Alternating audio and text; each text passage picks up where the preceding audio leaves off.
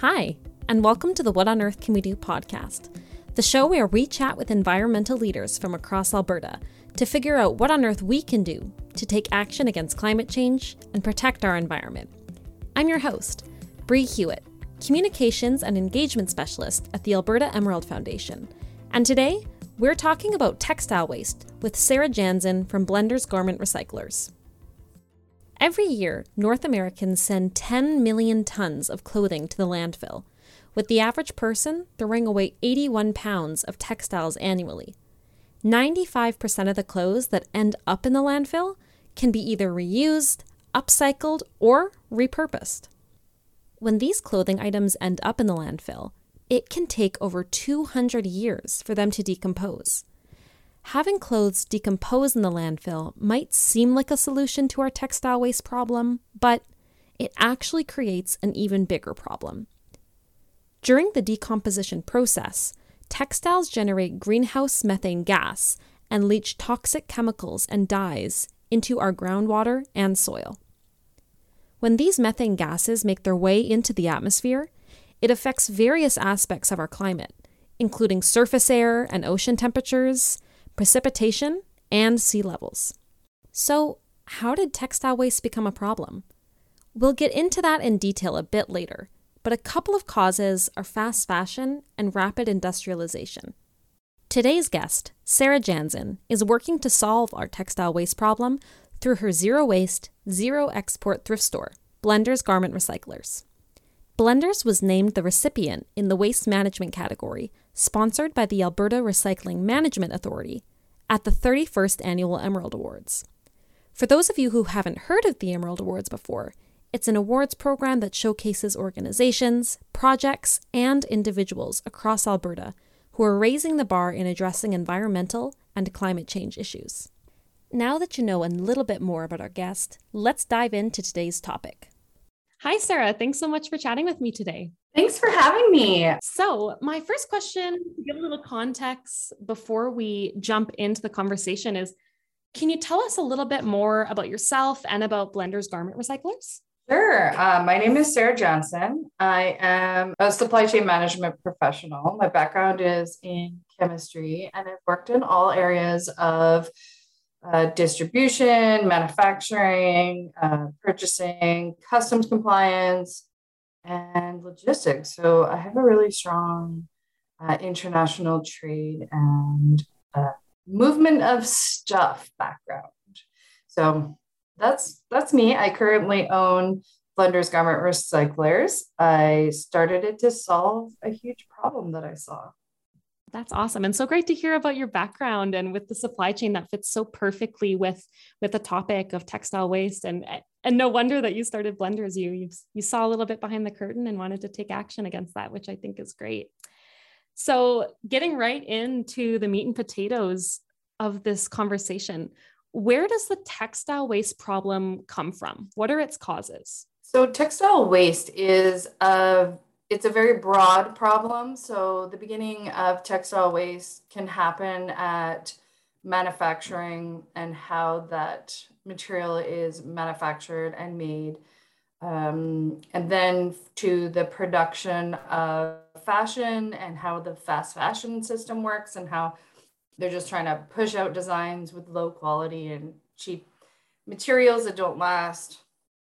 Um, and then so the waste happens there when they're cutting out materials. So that's post-production waste for textiles. So um, or they'll have a production run that doesn't even make it to the stores and it just goes straight into the landfill or it's designed so badly that it can't be worn so it goes into landfill and that happens more than you would think there's a couple other podcasts out there called um, the clothes horse podcast and those are two designers that talk about that side of the industry I deal with the post consumer textile industry um, from like typical everyday consumers like you and me for clothing. There is post consumer, like post industry consumer stuff like hotel linens, hotel towels, and stuff like that. So there's a, another big industry waste there.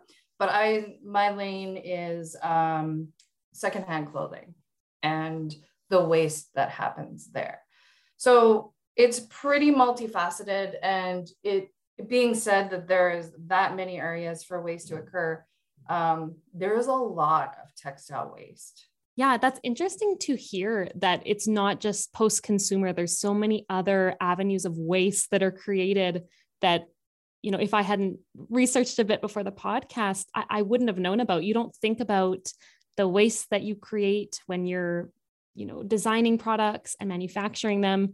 You know, I, I sew myself, and even the tiny little scraps that I come up with after creating a skirt or something, I think that that's overwhelming to me, but multiply that problem by, I, I can't even come up with a number. It's probably so big.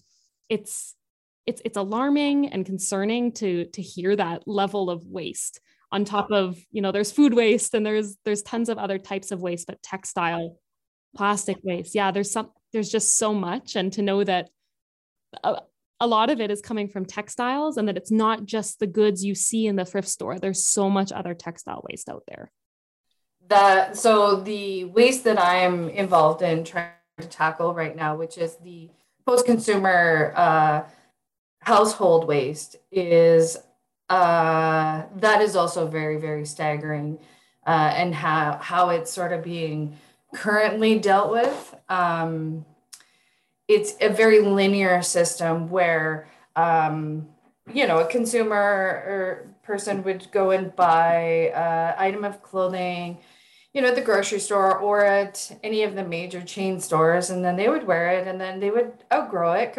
because, of course, we all change shapes and that is totally normal and natural. So um, then they would donate it to um, a thrift store, usually, or put it in one of those bins that is going to a thrift store. And then the thrift stores um, are responsible for managing what happens to it next. And right now the the chain is very linear so it is um, it goes to the thrift store it may or may not even get onto the thrift store floor um, depending on the volume the brand the thrift store um, and then it will be packaged up and exported or sent to a grading house where it is like where then it is sorted again and graded um, so a lot of those grading houses are in Ontario, or the exporters will pick up from the thrift stores directly from their doors. So this is this is happening in Edmonton, Saskatoon, Calgary, every small place. So and then so the problem with that is that they're being exported to countries that don't always have the resources to deal with the waste. So much like our culture, not everybody is going to want everything and like the amount is staggering we can talk about numbers in a bit um, but they don't want like people are people you know um, they're not going to wear the thing that's misshapen or stained or missing buttons or or whatever because there is a huge volume of still clothes that are still really good to wear so those items end up in their landfills, and that's the problem. That's how the stuff is getting into their landfills. And that's where we're seeing these large landfills of clothing. And that's where it's coming from. And that leads me into my next question, which is how does post consumer textile waste affect the environment? In terms of environmental impact, so you've got the carbon emissions just from the transport of the goods. Then you have the um, like the burning of it. So when it gets to the markets the secondhand markets in the different countries it is either burnt with no emission like emission control uh, so um, toxic fumes are going into the air from the the because clothes have a lot of plastic in them um, if it's uh, nylon or polyester um, or anything like that. So it's putting those uh, carbon emissions in from the toxic chemicals and also the uh, the amount of landfill space that's being taken up by all the clothing that's being sent there. So that's all has to end up somewhere in a landfill somewhere because clothing doesn't disintegrate or evaporate or anything like that. So it goes into a, if it doesn't get burnt, it goes into a landfill. Um, and then the chemicals in the landfill. So you've got a lot of microplastics that get into the environment there, or it just gets into the waterways, which I, I posted a picture of it the other day again to just show like this is actually real. This is happening. They call them tentacles. So they're fabric tentacles. And you know, when you wash something in the laundry, it um, can get tangled up sometimes. So that happens with um, a huge amount of textiles in the ocean and the waterways. And they can be like kilometers long. So, yes, the tentacles are really bad for the environment. And then um, there are stories of the landfills catching fire. So, the textiles are contributing to that. And the, yeah, the, I think we were talking earlier before the podcast on how long these things take to decompose. So, um, for one of our our stats we did last year, we we saved 81 tons from the landfill, and that was equal to like eight Olympic-sized swimming pools.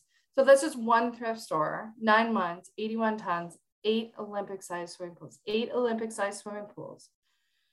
Um, polyester takes two, 20 to 200 years to decompose, and nylon is 30 to 40 years. And so, um, so most clothing will have something in it that takes that long to decompose. There are technology, there's technologies being developed to sort of change this. But for now, they're very expensive and not cost effective to get the plastics out of our clothes.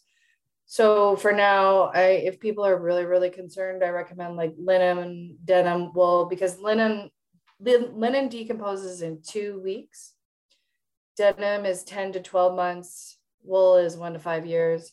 So they can actually go into like a compost system and create better earth so we can like grow food and stuff. Um, it's just, yeah, it's the synthetic fabrics that are in our clothing that we're just creating this mound of unusable we're taking we're taking resources from our system and making them unusable so yeah, it sounds like the problem is baked into so many other things than just the landfill. I think that's the most mm-hmm. tangible thing for us to think about is clothes going to the landfill. It's bad because of the the toxins that are leaking into groundwater and the ocean and and things like that, but it's like you mentioned also in how do we get those clothes to the landfill? How do we get them into these other countries? There's emissions associated with with the boats and the and the trucks and things like that. So i think that it's it's a bigger issue than people um, think of at first. So it's it's it's alarming to hear but i think it's important to education is power. And so by having this knowledge then we can take action and and move forward and you know hopefully make a change for the better I, I know Blenders, Blenders is taking action against this problem. So maybe can you talk a little bit about how Blenders is taking action against textile waste and maybe how people can take action against textile waste in their own life, even if they don't live in Edmonton and are close to Blenders? Yeah, absolutely. So I know that not everybody has time to upcycle their own stuff or do crafts um, with their own things. Uh, so our first suggestion to people is to give their clothes to their neighbors, their friends, host a, a free swap. Um, just to try and keep the clothing circulated. The second thing would be mending.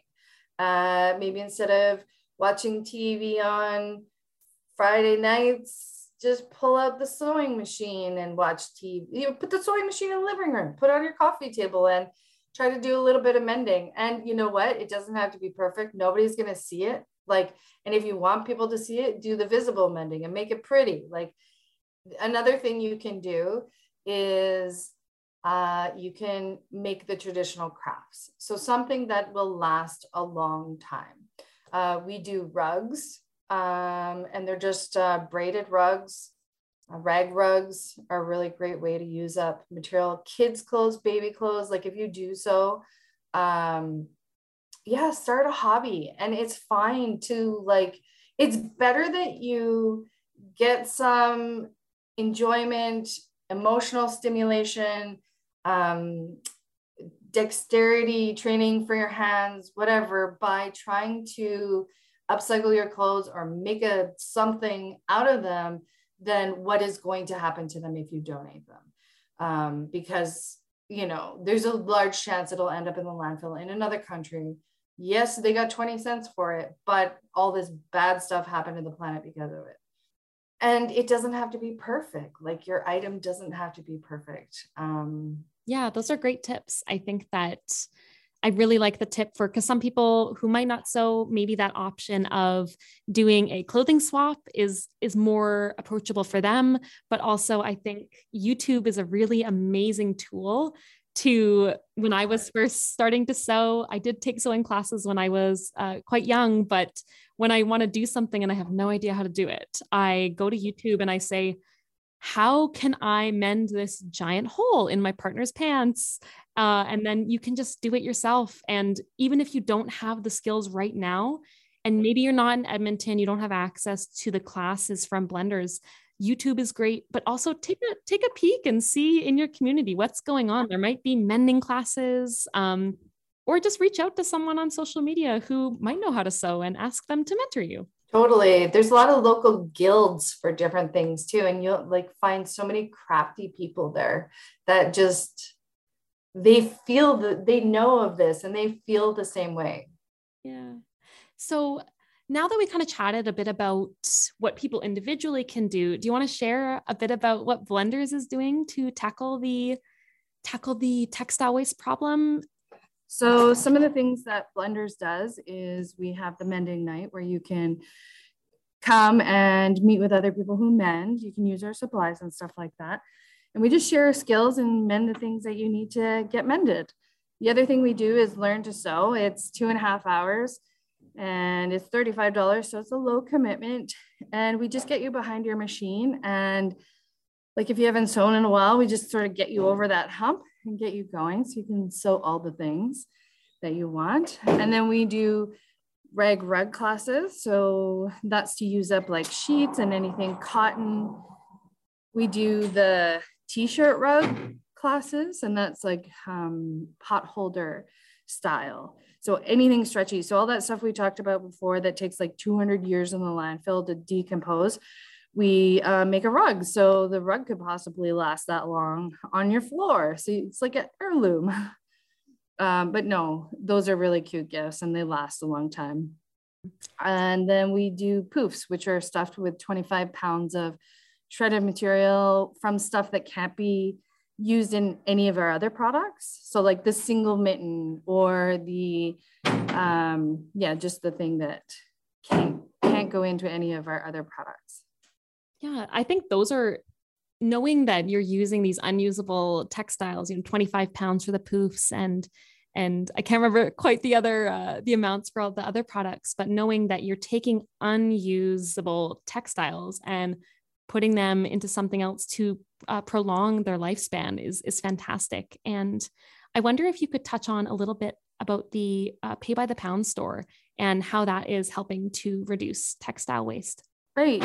So the items that are still good to wear, we're not going to upcycle or recycle those items. So we just, we make them available to the public for a really low cost. So basically, excuse me, we just put them on tables. Um, other stores have bins. So we put them on tables and people can just come through and sort of, it's a jumble, like a jumble sale. Um, but they just sort through this stuff that they want. And then we weigh it at the end. So we sell it by the pound. And that's a good way to keep our overhead costs down and also for people to find some really good items. You do have to be willing to put in the time to go through all the items, but uh, definitely you can find some really good stuff. And it's it's very low cost.